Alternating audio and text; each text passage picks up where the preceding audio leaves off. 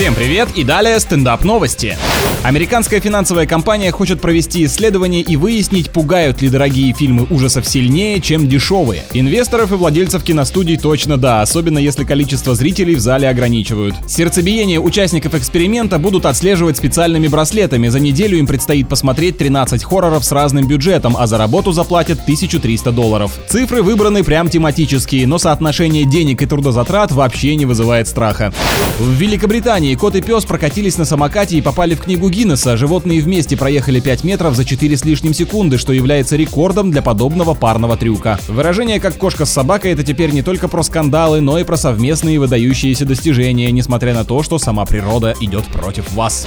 На этом пока все. С вами был Андрей Фролов. Еще больше новостей на нашем официальном сайте energyfm.ru.